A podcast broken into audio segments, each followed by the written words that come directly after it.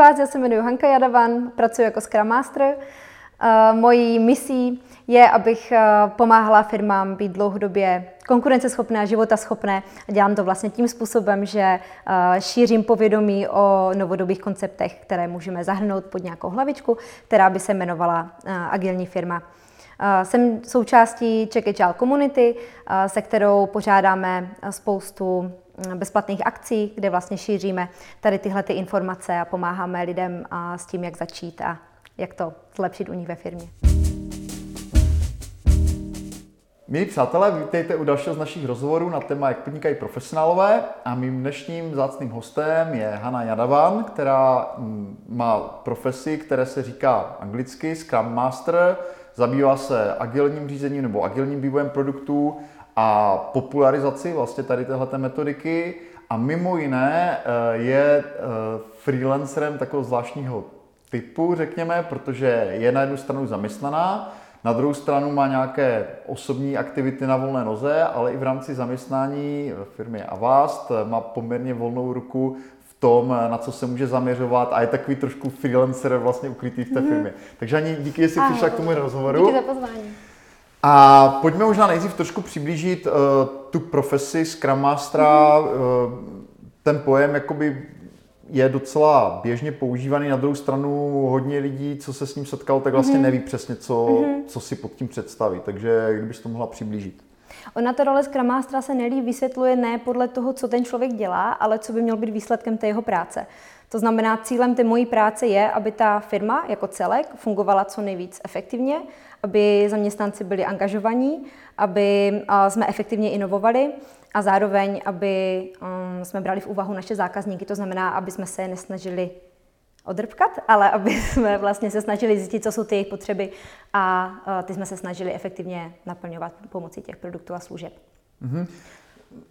No, kdybychom měli být možná trošku konkrétnější, mm-hmm. protože tak, jak jsi to popsal ty, tak eh, by to někdo mohl pochopit, že to je jako víceméně péče o zákazníky nebo nějaká, o, nějakou mm-hmm. kulturu té firmy. Uh, tak je to teda tohle, anebo, se to, nebo je to více zaměřené na, na vlastnosti toho produktu přímo, jak, jak, jak vlastně, jak, k čemu se to nejvíc používá, mhm, řekněme, mm-hmm. když to mělo On Scrum Master pracuje na třech takových dimenzích. První, která je taková úplně nejznámější a kterou pravděpodobně, pokud někdo slyšel o Scrum Masterech, tak asi si jakoby vybaví nejasněji, tak jsou, je to, že Scrum Mastery pracují s týmama. Snaží se, aby ty týmy byly takzvaně samorganizované, to znamená, aby nepotřebovali, aby jim někdo říkal, co mají dělat, jak to mají dělat, ale aby ty týmy si sami organizovali práci podle toho, co je nejdůležitější.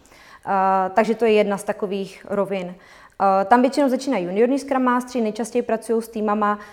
Většinou pokud je ten Scrum Master už seniornější, tak se malinko víc posouvá do roviny celého systému, protože ono můžete tunit jakoby ten tým od rána do večera co nejvíc, ale pokud jakoby to kolem něj, celý ten ekosystém v té firmě není úplně funkční a management třeba funguje hodně tradičním způsobem a občas vám do toho háže vidle, třeba tím, že zavede uh, nějaké, já nevím, mm, například individuální bonusy, uh, se kterými potom se dobře, uh, špatně pracuje vlastně v tom týmu, pokud podporujete tým, tak vy vlastně potřebujete stejně jako Scrum Master pracovat s tím celkem. Takže mm, to je taková druhá rovina. Třetí je vlastně, eh, když už si zmínil ten produkt, tak eh, za produkt je zodpovědný product owner, což je nějaká ještě druhá role eh, od Scrum Mastera. Ten vlastně je biznisový člověk a Scrum Master je tam od toho, aby tomu produktu pomohl um, najít optimální nástroje, optimální způsob fungování, tak aby vlastně ten produkt byl úplně totální pecká love brand. Mm-hmm. Uh, takže je to teda péče o ten tým, řekněme. Uh-huh. Uh, jak, eh, jak moc vlastně je ta, ta role hm, jako duplikovatelná, jakoby stará se teda jeden Scrum Master o více týmů, mm. nebo, nebo je naopak jakoby nad, v té juniorní pozici jakoby více spojený s tím jedním konkrétním týmem, jo, protože třeba v klasickém že, projektovém řízení mm. Obecně jednou z těch limit, eh, na které ten manažer naráží, je to, že nemůže řídit moc projektů najednou. Že to zkrátka jakoby vytěžuje uh, tu kognitivní kapacitu, ty souvislosti je těžší třeba mhm. uhlídat. Mm-hmm. Takže čím jako je méně zkušený ten, ten projekták, tak tím je pro něho těžší jakoby se naladit, řekněme, na více těch projektů a jako řešit je zároveň. Tak, tak jak je to vlastně tady v tomhle přístupu? Je to jako vyloženě něco, co se dá škálovat, že jeden ten Scrum Master může přepínat mezi třeba pěti týmy v rámci té organizace nebo u toho klienta, mm-hmm. a nebo je spíš lepší, když se věnuje jako jednomu, jednomu produktu, jednomu týmu, mm-hmm. co funguje líp? Pět týmů jsem v jednu chvíli měla a vyhořela jsem, takže to určitě nedoporučuju. uh, Scrum Master ideálně, já jsem zastánce toho, aby měl Scrum Master jeden tým, a právě proto, aby měl čas věnovat se ještě tomu systému a tomu produktákovi. Pokud my bychom to udělali tak, že budeme maximálně optimalizovat a budeme mít Scrum Mastera na více týmu a za mě teda maximálně tři už jsou teda jako úplně limitní a to tak ještě, kdy ten Scrum Master je teda už hodně zkušený a uh, nepotřebuje si na všechno ještě přicházet tak dlouze, dokáže s tím týmem pracovat daleko efektivněji a stejně tak uh, záleží třeba ještě na tom, jak moc ten tým je zase vyspělý, jak moc je už sám samoorganizovaný. To znamená, pokud uh, ten tým je pohromadě už třeba tři roky a, mají tam už vyřešené spoustu věcí, mají spoustu vnitřních pravidel, jak fungovat, tak oni toho Scrum Mastera zas už tolik nepotřebují. Ten Scrum Master se tím pádem může věnovat nějakému buď juniornějšímu týmu, anebo vlastně tomu, tomu systému jako celku. Ale většinou, co jsem se tak bavila i s kolegy, tak uh, máme hodně podobnou historii všichni, že začínáme s jedním týmem, který je taková naše srdcovka, se kterým jsme několik let, to si pipláme, máme to jako rodinu a úplně uh, je to takový ten úplně ten obrovský synergický efekt a uh, pak se z nějakého důvodu stane to, že ten tým se rozpustí třeba, nebo nějaká organizační změna, z nějakého důvodu prostě ten Scrum Master nemůže dál pokračovat s tím týmem a musí jakoby trošičku zlomí srdce. A potom vlastně všechny ostatní týmy, se kterými pracuje, tak už je to víc, bych řekla, opravdu jako pracovní záležitost. Snaží se samozřejmě tomu týmu maximálně pomoct, ale už to nikdy není jako ten první tým. A, a tím spíš, ale potom ti Scrum Mastery se teda posouvají vlastně do, toho, do té celé organizace tak, aby hmm. vlastně už pomohli tomu celku, že se jako přestříhne se ta půveční šťona toho týmu jo. a vlastně díky tomu je schopný vlastně fungovat celou organizaci, takže je to vlastně dobře, jenom to bolí trošku. Takže, takže zlomené srdce je podmínkou vlastně seniority u Scrum okay. a, tak, jak to popisuješ, já si to dokážu velice dobře představit v rámci organizace, v rámci Avastu, uh, jak fungují Scrum Mastery na volné noze. Ty se s nima potkáváš, mm-hmm. protože uh, mimo jiné školíš tu metodiku, nebo uh, stojíš i tady s dalšími kolegy za organizací Czech Agile, mm-hmm. že, která se snaží ano. popularizovat tady tenhle ten přístup, což je skvělé. Jak ale fungují teda lidé, kteří že, mm, dělají na volné noze, to znamená pro ně je obvykle lehce riskantní mít jenom jednoho klienta, že jo, tam mm-hmm. jako je to dost velká sázka na jednu zakázku nebo tak, jakože optimální strategie, často mít těch zákazníků víc, tak mm-hmm. jak, mhm. jak třeba fungují, jako že eh, pomáhají zavádět ten agile nebo skutečně jakoby fungují tak, že jsou v té roli toho externího Scrum Mastera v těch organizacích. Jak, jak je z tvého hlediska, kdyby se na to díval dneska někdo, kdo koho to zaujme, tak mm-hmm. jak o mhm. tom mluvíš a chtěl by to začít dělat, mm-hmm. tak mhm. jaká je ta podle tebe ta optimální cesta vlastně na volné noze tady tu? Jeda, to jsou dvě, dvě různé otázky, jak začít a jak, eh, jak to dělají to zkušenější. Většinou totiž eh, freelancery dělají už zkušenější Scrum Mastery, kteří z nějakého důvodu byli takhle už jakoby vytržení z té svojí původní organizace a dává jim smysl nebýt právě jenom v té jedné organizaci, ale spíš putovat a pomáhat více firmám. A nejčastěji, pokud já vím, protože já sama takhle nefunguji, jako, že já jsem zaměstnanec, ale pokud vím, tak všichni kolegové, kteří jsou jako freelance uh, Scrum Mastery, tak mají uh, nějaké projekty, mají kontrakty na nějakou dobu, uh, řekněme půl roku, rok, někdy tři měsíce, je to různé, a, jdou vlastně do té firmy s tím, že mají vyložený nějaký úkol, že mají s něčím konkrétním pomoct. Takže tam takhle pracují a potom vlastně odchází a, a doufá mm-hmm. se, že ta firma bude prostě pokračovat bez nich. A možná ty sama mluvíš jako o projektech, tak možná, aby jsme ještě víc přiblížili ten náplň té profese, čím se teda vlastně tahle ta role liší třeba od klasického projektového manažera, mm-hmm. který má taky, má projekt, má nějaký jasně daný cíl, má pomoci vlastně tomu týmu mm-hmm. dotažení toho cíle s předem nějakými definovanými zdroji, řekněme, jo, v daném čase. Mm-hmm. Tak v čem jsou ty hlavní, hlavní odlišnosti? Úplně ta nejzákladnější odlišnost mezi projektákem a Scrum Masterem je, že ten projekták je vlastně někdo, kdo to řídí, kdo je ta zodpovědná osoba za ten projekt, když to Scrum Master není. Scrum Master je tam od toho, aby vlastně vůbec nebyl ten Scrum Master potřeba. On se snaží, aby ten tým se naučil fungovat sám, aby se pídil po tom, jaká je vize, jaký, jaký je smysl, jaké jsou priority, proč jsou takovéhle priority, aby si to dokázal měřit, jestli je na nějaké cestě směrem k, těm, k, tomu, k tomu cíli, který je nějak stanovený aby se dokázali efektivně organizovat tu svoji práci a všechno tady tohle. To znamená, Scrum Master je tam spíš jako v roli kouče, řekněme. Mm-hmm. A, a tak spíš jako, kdybych, e, kdybych to měla připodobnit k dětem, které si hrajou v místnosti, tak projektáka si představuju tak, že těm dětem vymyslí hru, řekne jim pravidla, jak se bude hrát a bude tam kolem ní chodit a, a, a pomáhat jim s tou hrou. Když to Scrum Master si stoupne takhle do, kouta a bude koukat, jak ty děti si hrajou a bude čekat, co z toho bude a, a pokud tam uvidí nějaký vzorec, e, který je funkční, tak e, na to poukáže, že tohle je funkční. Nebo naopak, pokud bude něco, co nefunguje, tak si s těma dětma sedne a bude se s nimi bavit o tom, co by udělali příště líp, aby, aby se něco špatného neopakovalo. Takže ona jakoby už jenom v základu, v tom mindsetu, je to vlastně jako jiná role. Uh, mojím cílem není, aby ten projekt dopadl dobře, to je cílem produktáka a to je cílem toho týmu. Ten tým je zodpovědný za to, že to dopadne dobře. Mojí roli je, aby, aby to fungovalo efektivním způsobem všechno, aby to bylo mm-hmm. jak namazaný blesk. Takže to je taková dlouhodobá práce, řekněme. Ty, ty se že, podílíš na projektech eh, jako ve firmě, školíš to, eh, mluvíš vlastně o patternech, nějakých vzorcích, které prostě jsou nefunkční. Co jsou podle tebe ty nejčastější jako nefunkční vzorce, se kterými ty se potkáš? Co je prostě na té týmové práci, ať už se na ní podílejí freelanceri nebo mm-hmm. ne? Co tam jsou ty jako nejvíce škodlivé praktiky z toho pohledu?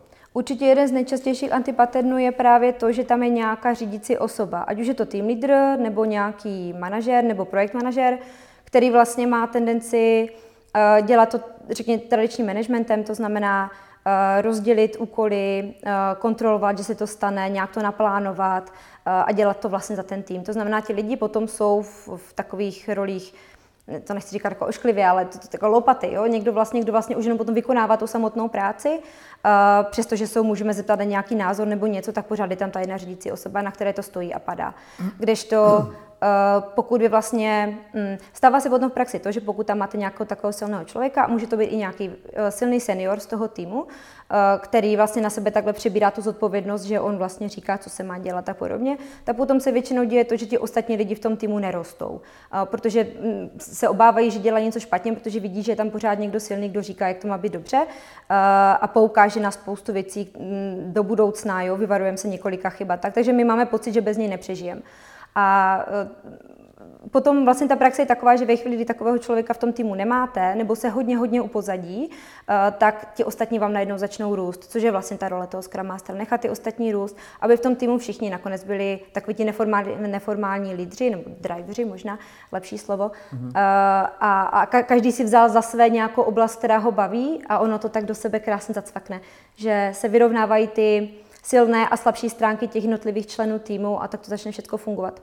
Ale je to organickým způsobem, není to tak, že to jako nalajnuju. A přesně proto já nejsem úplně sama zastánce jakoby toho vlastně uh, přístupu, jakože já jako Scrum Master někam na projekt. Protože jinak se neumím představit, že bych dokázala za tři nebo šest měsíců uh, udělat dostatečně uh, funkční. Jo, jakoby já jsem za tu dobu schopná poukázat na nějaké základní věci, které jsou tam neúplně dobře, ale určitě nedokážu za půl roku ty věci vyřešit. Většinou to trvá tak rok, než jakoby to do sebe zacvakne jo, všechno. Chápu, Právě chápu. proto, aby to nebylo takovým tím tou silou, aby to bylo... Aha, OK, co, co dál? Tak to je jedna, jedna mm-hmm. že tam je prostě někdo jako v pozici autority a ta je prostě přílišná. Tak Jasně. co jsou další nějaké dysfunkční vzorce, které mm-hmm. vnímáš v týmové spolupráci?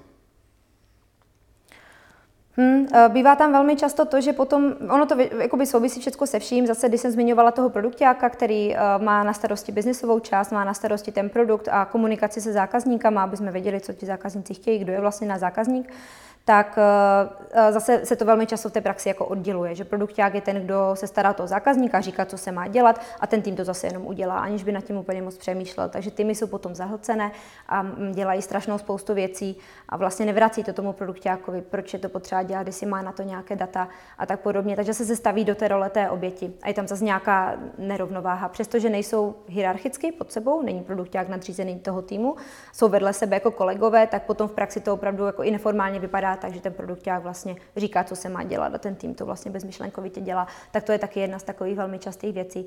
A těch antipatternů jako velká, velká spousta. Dokonce uh, je knížka, která se jmenuje Scrum Patterns, to říkám správně, Scrum Book se jmenuje Scrum Book a uh, ta vlastně popisuje veškeré antipaterny, které uh, zejména ve Scrumu, protože to je jedna z, jedna z takových jako organizací práce, uh, kterou používáme s týmy, tak uh, popisuje obrovské množství takových antipaternů a vlastně na Scrum Masterovi potom je, je rozpoznat a, a mm-hmm. účinným způsobem je opravit. Uh, jak, jak moc je tady tenhle ten styl práce, řekněme, kompatibilní s takovým tím jako klasickým, možná konvenčním, jakoby projektovým řízením, mm-hmm. jo, které přece jenom jako je tam ten waterfall, že jo, prostě ty projekty se plánujou někdy ty velké prostě na dva roky dopředu, mm-hmm. jo, prostě je to fakt jako vlastně relativně dost formální to řízení. Tady mám pocit, že jak ty to popisuje, že to je poměrně hodně jako flexibilní, mm-hmm. že, to, že to je možná i jako nějaká facilitář, jako facilitační role, mm-hmm. že, že to zprůchodňuješ, ale jak, jak moc je to kompatibilní. Já mám možná, jakož, nevím, eh, jsem si udělal možná ne, nepřesnou představu, že že uh, někdy bývá těžké, aby se tyhle dva světy jako domluvili. Mm-hmm. Ten jeden, který jakoby plánuje dlouho dopředu, je to mm-hmm. jako striktně řízený, že jo, je tam jako jasně daná ta autorita, prostě tenhle ten člověk to vede, rozhoduje třeba. Takže jak, jak, jak moc teda skloubit, jako, jde to snadno, nebo naopak je to něco, na co vy v té profesi jako hodně narážíte? Mm-hmm. Jak, jaká, je, jaká je ta situace? Je to, je to úplně nekompatibilní a je to, je to proto, že vlastně každý ten směr, a vůbec to není o tom, že jeden by byl lepší nebo horší, ale je to o tom, že každý z nich je vhodný pro úplně jiný kontext fungování té firmy. Uh, tradiční projektové řízení se používá na takzvané komplikované problémy. To znamená, my jsme schopni pomocí nějaké analýzy, nějakých zkušeností naplánovat, co všechno je potřeba, říct si zhruba, jak dlouho to bude trvat, protože už jsme třeba takovouhle práci v minulosti dělali. Velmi často se uvádí třeba stavba mostu, jo, jako takový příklad, jo, že zadám to nějaké firmě, která už most několikrát stavila, to znamená, jsou schopni říct, co všechno je potřeba, udělat pro to analýzu, naplánují se všechny ty práce, jak půjdou za sebou, pak se to spustí, jsme schopni říct, kde je termín plus minus se trefíme. Eh, a tady to tradiční projektové plánování je naprosto v pořádku a tady přesně by se mělo používat v takovémhle kontextu fungování. Agilní způsob fungování. Agilní znamená adaptabilní, flexibilní. To znamená, neustále se uspůsobujeme, přizpůsobujeme se té realitě. A tam je to ve chvíli, kdy vlastně vůbec nevíme, co by mělo být CCA výsledkem. Jo? Ono je to hodně postavené na interakci se zákazníkem a my máme nějaký nápad, co bychom zhruba chtěli dělat, ale potřebujeme nejprve zvalidovat se zákazníkama, že že oni vůbec mají nějakou potřebu, kterou my tím naším nápadem kryjeme. Potom potřebujeme validovat další věci a to je to, jestli vlastně ten náš nápad kryje vlastně tu jejich potřebu, jestli nějakým způsobem naplňuje. A neustále takhle validujeme. To znamená, tam eh, ty iterace eh, nebo ta, ta validace se dělá v co nejkratších úsecích, řekněme třeba co 14 dnů bychom měli mít nějaký kus produktu nebo nějaký kousek, kdy vlastně bychom schopni ověřit nějakou hypotézu. Takže my nemáme takový ten plán, my nevíme, že na konci má být most, my máme jenom nějakou myšlenku, jak bychom chtěli řešit nějaký problém, tak je to asi nejlepší říct, že vnímáme nějaký problém a tušíme, že bychom mohli ho nějak vyřešit a neustále si to validujeme. Takže tam je vlastně strašný nesmysl dělat jakýkoliv plán, protože on se nám bude měnit prostě okamžitě. Takže tak, jak se potom mm, funguje tady s tímhle, je vlastně, že se dělá nějaký jenom výhled, nějaká vize, nějaké cíle a potom si sledujeme pomocí uh, nějakých klíčových indikátorů vlastně, jestli, jestli jsme mm-hmm. na té mhm. cestě nebo ne. A tady ty věci se nedají úplně kom, kombinovat. Jsou to úplně jako jiné, jiné prostředí. Jo? Já to vždycky přirovnávám, je to, jak kdyby člověk, uh, který pracoval na Windowsech, prostě najednou s tím mindsetem Windowsovým šel pracovat na Maca. Je to prostě úplně jiný jako způsob uvažování. Chápu, Práce děkuju. s lidma. Um, mm, že u toho klasického jakoby to projektového řízení uh, tím častým argumentem jakoby pro něj je, že vlastně umožňuje nějakým způsobem jako kontrolovat náklady a vlastně kontrolovat mm-hmm. ten čas, který se do toho vloží. Mm-hmm. Tak jak popisuješ ty vlastně ten agile, tak eh, jak ten se vypořádává jako s problémem toho, že můžeš na tom projekt, říkáš sama, řešíme nějaký problém, že? Mm-hmm, ano, ano. Jako projektové řízení taky řeší problém, mm-hmm. že? Uh, to znamená, je tam nějaký problém, ty možná nevíš, jaké přesně, bude, jaké přesně má být to řešení, tak. ale pravděpodobně máš jakoby nějaké omezené zdroje a ta organizace nechce, aby se vlastně na tom, jako na těch nekonečných mm-hmm. iteracích, mm-hmm. jakoby propálili prostě zdroje, které jsou potřeba jinde. Že? Takže mm-hmm. pokud pokud tomu dobře rozumím, tak, tak jako tak tam musí být jakoby nějaká záklopka, kde, nějaké prostě maximum když si řekneme, tak tenhle ten projekt nebo tenhle ten cíl už prostě nedává smysl, mm-hmm. prostě nebyli jsme schopni, já nevím, v 20 iteracích prostě najít to řešení, takže asi tam je nějaká teda úroveň uh, jako kontroly, vlastně zdrojů kontroly toho času, co se do toho vloží, kontroly mm-hmm. finančních prostředků. Jak to teda v té vaší profesi probíhá tady tohleto, mm-hmm. aby, aby se nestalo zkrátka, že si se jako hledá něco v těma iteracema agilně, ale v konečném výsledku to stojí třeba víc prostředků, než kdyby se to mm-hmm. jako naplánovalo, byť, byť je to jako někdy nemožné, Rozumím. jo, jako chápu, Jasně, jasně. Myslím. Oni jsou dva přístupy, jak to dělat. Jedna věc je to, co si přesně zmínil, že jakoby iterujeme do té doby, než jsme nevyřešili problém a tam měříme, jak moc jsme ten problém už vyřešili. A nejde o toho vyřešit dokonale, ale takzvaně good enough. To znamená tak, že někdo už nějaký zákazník řekne, mě už to takhle stačí, já už nepotřebuji, aby to bylo prostě dokonalejší. Uh, takže to je jeden přístup, kdy se vlastně jde takhle. To, to je ten pozitivní, ale tak. a, potom je, ten, a potom je ten jo. druhý, a to je to, že my máme nějaký termín, do kterého prostě je potřeba něco dodat, a tam se vlastně potom hýbe uh, s, uh, s tím, um, s tím skoupem. Jo, není, není to, protože v tradičním projektovém plánování máme vždycky jakoby definovaný scope a dokdy se to má udělat a snažíme se, aby jsme se trefili do toho termínu. Když to tady, když máme termín, tak máme naprosto plovoucí scope, úplně. Jo, takže my, my zase nějakým způsobem zjišťujeme, jakým způsobem uh, vyři, aby vyřešit to ten jako problém. přiblížili lajkům, tak je to prostě zkrátka, že ten projekt může být relativně, nebo ten projekt může být relativně jednoduchý. Že, Určitě. Že, jo, to znamená, mm-hmm. že prostě místo složitého třeba... dodáš něco, aspoň základ. Jo? Mm-hmm. Já to hrozně ráda při, přidomnávám třeba, když se vyrábí e-shop, kdybychom ho dělali tradičním způsobem, tak si sedneme se zákazníkem a ten e-shop vlastně eh, si s ním se píšeme přesně, jak si představuje. Eh, jaké tam budou způsoby vyhledávání, jaké tam budou platební metody, kde jaké tlačítka, jo, jak se to má přesně chovat, takhle si to s ním specifikujeme dopředu, všechno to se píšeme a potom já na tom třeba budu půl roku dělat a potom na konci roku mu, na, na, na, potom půl roce mu to odevzdám. A je možné, že on až si to vyzkouší, tak zjistí, že to vlastně chtěl nějakým jiným způsobem, protože on zákazník eh, vždycky si myslí, že ví, co chce, ale samozřejmě dokud my si to nevyzkoušíme, to se nám děje v běžném životě, tak eh, teprve potom zjistíme, co jsme to vlastně chtěli. Jo. A v agilním způsobem, kdybychom přistupovali k e-shopu, tak s tím zákazníkem budeme postupovat celou tu dobu a domluvíme se na nejdůležitější věci, kterou on potřebuje díky tomu e-shopu zajistit. Dejme tomu, že má nějaký produkt, který potřebuje prodat a potřebuje si ověřit, že ten produkt někdo vůbec koupí. Uh, takže my bychom pro něj úplně zbytečně dělali strašně složitý velikánský e-shop, a potom půl roce by zjistil, že ten produkt třeba nikdo nechce. Takže v tom okamžiku my bychom pro něj udělali úplně primitivní e-shop, kde by vlastně nebyly skoro žádné vyhledávací metody, jenom prostě budeme scrollovat skrz tím zbožím.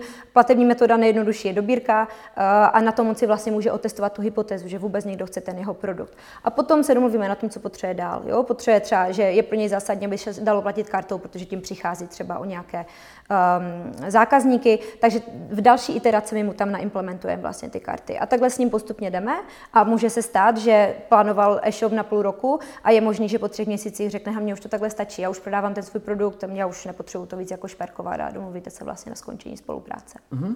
Dobře, děkuji. Uh...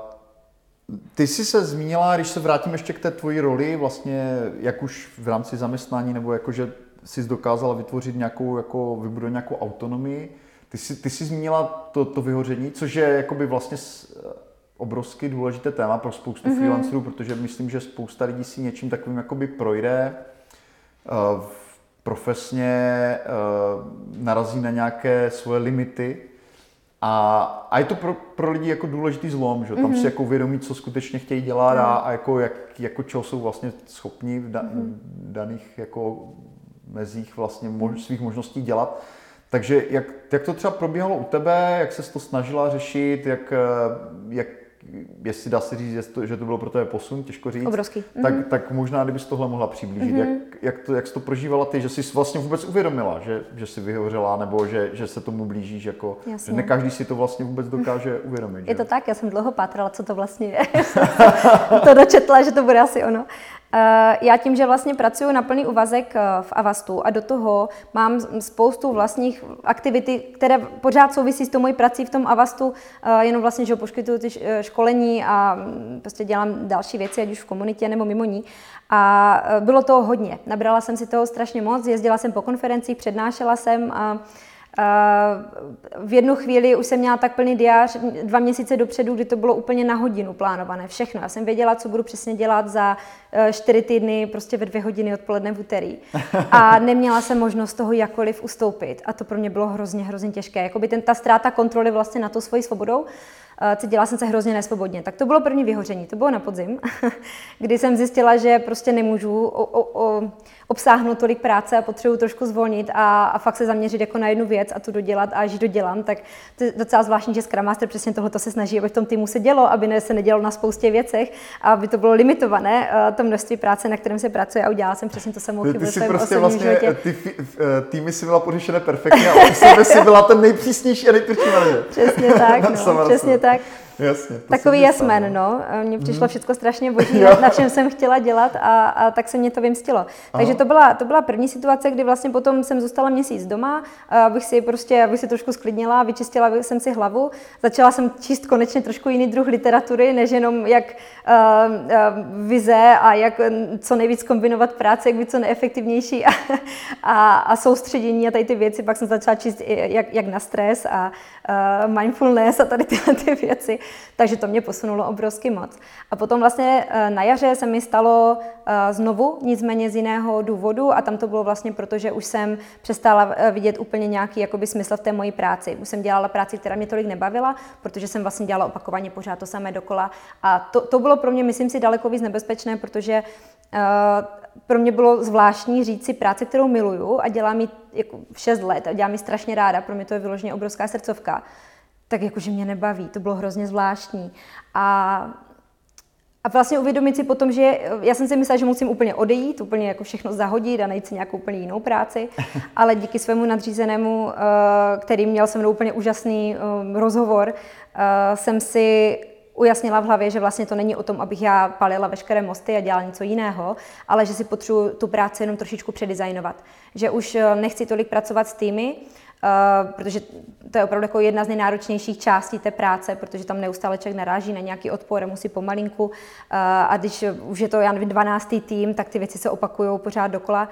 Uh, takže potřeba jsem si to nadizajnovat trošku jinak a vlastně teďka už pracuji s celým systémem, s tou firmou, dělám školení u nás ve firmě, mentoringy a tak podobně a to, to mě strašně moc baví, obrovsky mě to naplňuje.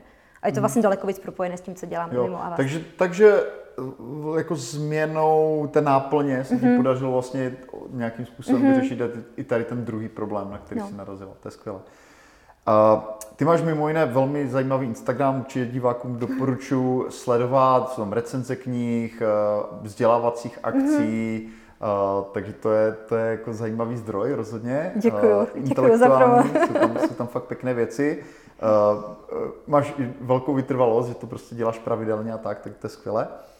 Uh, možná ještě, kdyby jsme se měli dotknout té komunity Czech Agile, do které mhm. ty, se, ty, do které ty jsi angažovaná, uh, možná se na to dívá někoho, koho zaujal prostřednictvím tohle rozhovoru mm-hmm. celý ten koncept, chtěl by se třeba blíže seznámit vlastně s, tou, s těmi metodikami, s těmi přístupy a co, co děláte v rámci téhle komunity? Mm-hmm, co, mm-hmm. Co, to, co to nabízí? Ona je taková celkem unikátní iniciativa, protože uh, vlastně na Czech Agile se podílí, řekněme, přední osobnosti českého agilního světa, uh, kdy původně vlastně oni i stále jsou uh, svým způsobem konkurenti, ale vlastně protože se snaží, aby v těch firmách uh, ten Agile fungoval a aby, protože ve firmách se to jako dost ohýbá teďka, takže aby to bylo to, co to doopravdy je, aby jsme se vrátili k těm původním hodnotám a těm, těm principům myslíš, že to dost ohýbá? Uh, no právě tím projektovým projektoví manažeři to vždycky uh, někde naimplementují ve firmách a, a, a vlastně se z toho abstrahuje jenom skramový proces a dělá se to vlastně bez veškeré té myšlenky uh, té agility jako takové. Takže no, uh, já bych se do toho nerada pouštěla. No, to, samozřejmě. V pohodě, to je, to on, on mm, většinou, když s někým mluvíme o agileu, tak, tak lidi si to zaměňují se scrumovým procesem. A uh, ten scrum jako takový má prostě mít za sebou nějakou myšlenku. Já to vždycky přirovnávám k tomu, je to jak kdyby, uh, když děláte scrum bez uh, agilního mindsetu, je to jako kdybyste chodili do kostela, nevěřili jste v Boha. Jo, jenom tam budete jako chodit, protože tam chodí ostatní, je to hrozně moderní a i, napíše se to do inzerátu, ale vlastně to nemá vůbec žádnou hodnotu ani žádnou podstatu za sebou. Takže ta snaha celé té komunity Czech Agile vlastně je tady tohle to vrátit zpátky, vrátit to k těm základům, proč vlastně ten Scrum vznikl, proč vznikl Agile jako takový a jak z toho vlastně můžeme těžit, protože pokud firma uh, funguje agilně a vůbec to nemusíme nazývat ani agilním, ani Scrumovým, ani jakýmkoliv jiným způsobem, ale pokud funguje na základě nějakých, řekněme, novodobých konceptů, uh, ať už přístupu k zákazníkům nebo uh, k zaměstnancům, tak v tu chvíli ta firma z toho prostě musí vždycky jenom benefitovat, jo? že prostě musí.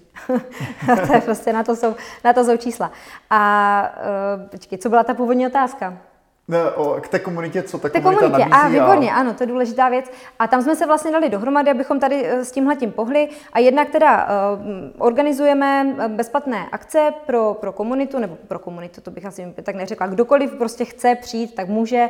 Je to zdarma, existuje stránka uh, Check Agile Agile cz, kde vlastně eh, se dostanou lidi eh, ke všem tady těmhle těm akcím, eh, takže stačí se najít kalendáře, prostě tam dojít. Nejčastěji akce bývají Praha, Brno, Ostrava. Vím, že kolega chystá něco v Olomouci, nevím, jestli k tomu nakonec dojde nebo ne, ale, ale teď byla úžasná doba. Já vím, že bych neměla úplně říkat, že korona doba byla úžasná, ale já jsem si karanténu teda neskutečně užila. A to množství vzdělávacích akcí, které byly online, byly úplně skvělá. A já jsem vlastně měla možnost navštěvovat tady ty komunitní akce přes všechny města. Eh, takže přestože někdo je třeba z Brna, eh, tak díky tomu, že teďka ty akce jsou hodně online, tak vlastně na té stránce si může najít tu akci a připojit se prostě přes Zoom a na, na, na, hmm. pražskou, na pražský Scrum třeba nebo Agile Café a, a, a povídat si tam, o čem potřebuje. Eh, vždycky na těch akcích jsou lidi, kteří už mají víc zkušeností, to znamená, jsou schopni poradit s čímkoliv je potřeba, doporučit ať už nějaké zdroje nebo dát přímo radu nějakou, nějakou zkušenost. Eh, vš, vš, miluju na té komunitě, a to je obecně, ale v oblasti IT, jak jsou všichni otevření. Eh, všichni si sdílí všechno, veškeré know-how. Není tam vůbec žádná eh, snaha jako držet si nějakou konkurenční výhodu nebo někomu něco jako neříkat radši, ale naopak všichni přišli na to, že když si to sdílíme, tak vlastně tím mm, rosteme všichni.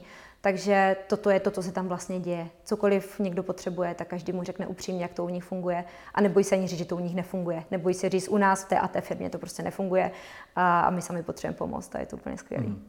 Říká Hanna Davan, uh, Scrum Master, náš dnešní host. Díky, díky moc krát, díky moc.